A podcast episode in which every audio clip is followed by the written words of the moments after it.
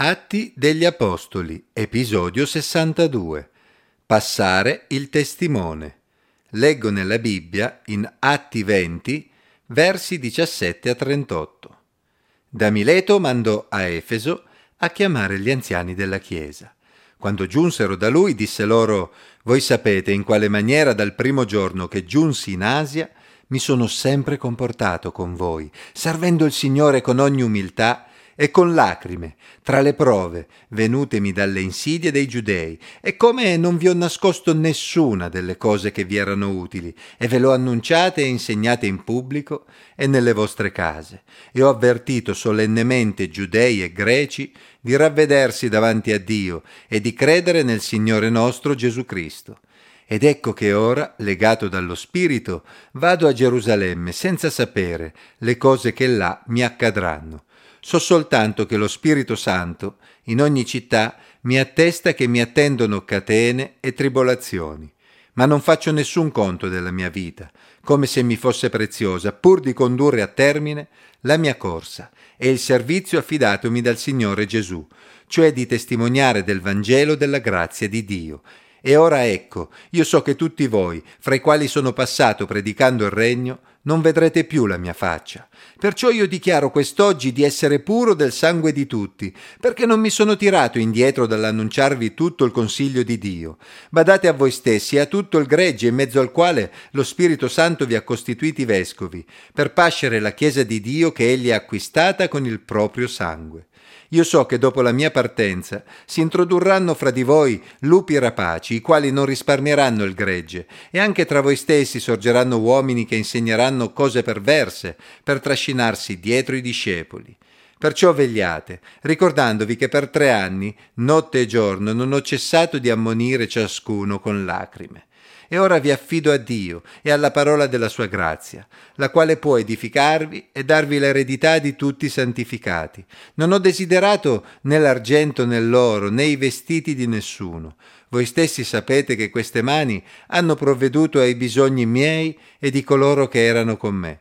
In ogni cosa vi ho mostrato che bisogna venire in aiuto ai deboli, lavorando così e ricordarsi delle parole del Signore Gesù, il quale disse egli stesso vi è più gioia nel dare che nel ricevere.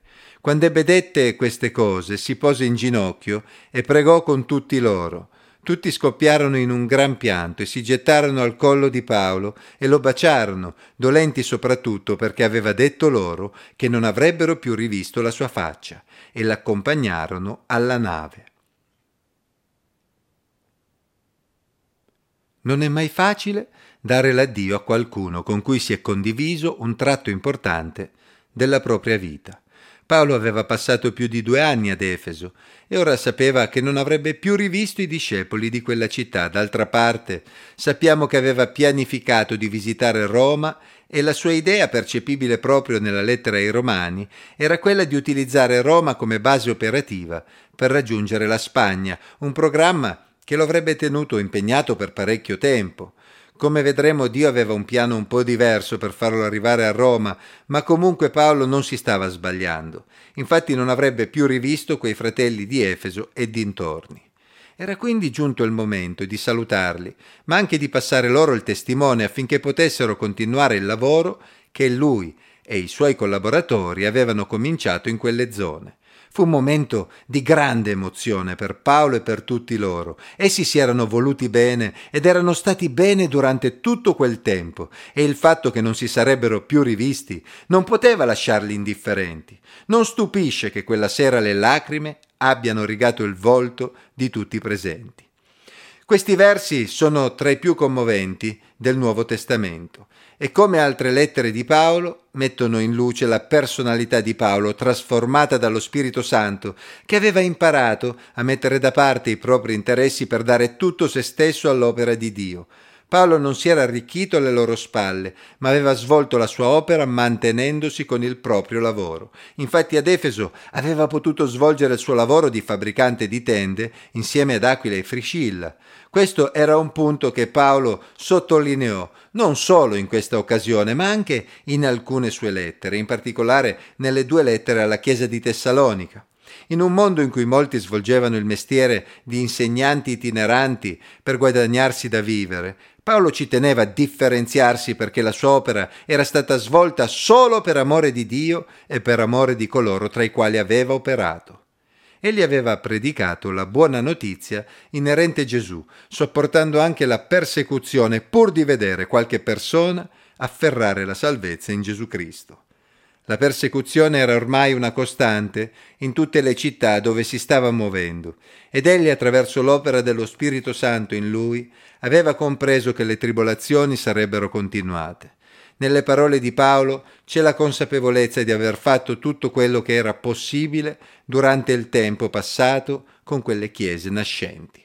La sua coscienza era pulita perché li aveva istruiti in maniera completa sul piano di Dio, un piano che era cominciato con la creazione dell'uomo ed era progredito attraverso le promesse di Dio fatte ad Abramo e alla sua discendenza fino alla venuta di Gesù Cristo, il figlio di Dio che aveva dato la sua vita per redimere l'umanità ed era risorto inaugurando la nuova creazione di Dio e donando vita eterna a tutti coloro che avrebbero creduto in lui. L'insegnamento di Paolo, come traspare anche dalle sue lettere, si era poi esteso fino fino al ritorno di Gesù, il Re dei Re, che avrebbe instaurato il suo regno e avrebbe poi giudicato ogni uomo, dando ai suoi redenti di risorgere per non morire mai più.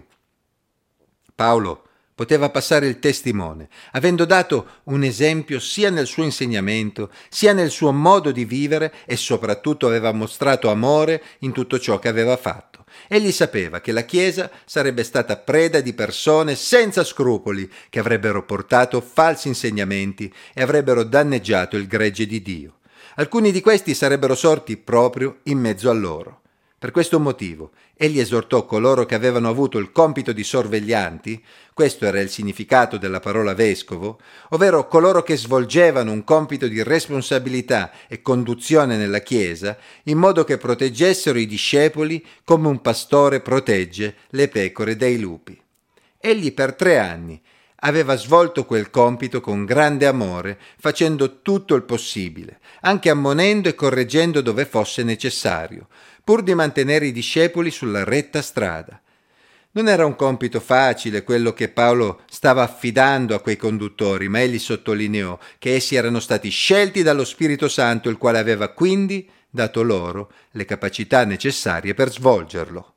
Paolo aveva lasciato un esempio, ma possiamo ben dire che Gesù aveva lasciato un esempio ancora più grande. Per usare le parole di Paolo, Gesù ha acquistato la sua Chiesa, la comunità di coloro che hanno fede in Lui, con il proprio sangue, dando la propria vita per loro. E allo stesso modo, con lo stesso amore e la stessa serietà, quegli uomini erano chiamati a prendersi cura della Chiesa, essendo pronti a mettere da parte la propria vita per dedicare tempo ed energia all'opera di Dio in favore dei credenti residenti delle loro chiese locali. La frase di Gesù vi è più gioia nel dare che nel ricevere. Non la troviamo nei Vangeli. D'altra parte sappiamo che nei Vangeli non c'è un resoconto completo di tutta la vita di Gesù. Probabilmente era uno degli insegnamenti a cui si riferiva Giovanni quando nel suo Vangelo scrisse Or vi sono ancora molte altre cose che Gesù ha fatte. Se si scrivessero a una a una, penso che il mondo stesso non potrebbe contenere i libri che se ne scriverebbero. Giovanni 21, 25. Tuttavia fu proprio quella frase a venire in mente all'Apostolo Paolo per descrivere in breve ciò che doveva spingere quei conduttori a prendersi cura del gregge di Dio. Mentre i lupi rapaci avrebbero cercato il proprio interesse arricchendosi anche alle spalle dei discepoli, loro avrebbero trovato la loro gioia nel dare, senza preoccuparsi di ciò che avrebbero ricevuto in cambio, proprio come Paolo aveva fatto e Gesù stesso aveva fatto prima di lui. Il testimone è giunto fino a noi attraverso la fedeltà di tanti uomini e donne di Dio e noi abbiamo la responsabilità di passarlo a quelli che verranno dopo di noi. La storia della Chiesa è piena di persone che, fidandosi di Dio e seguendo l'esempio di Gesù e Paolo, hanno trovato la loro gioia nel dare. Tutti loro hanno ricevuto molto dal Signore in questa vita e riceveranno ancora di più nel mondo a venire. Che Dio ci dia di essere uomini e donne come loro.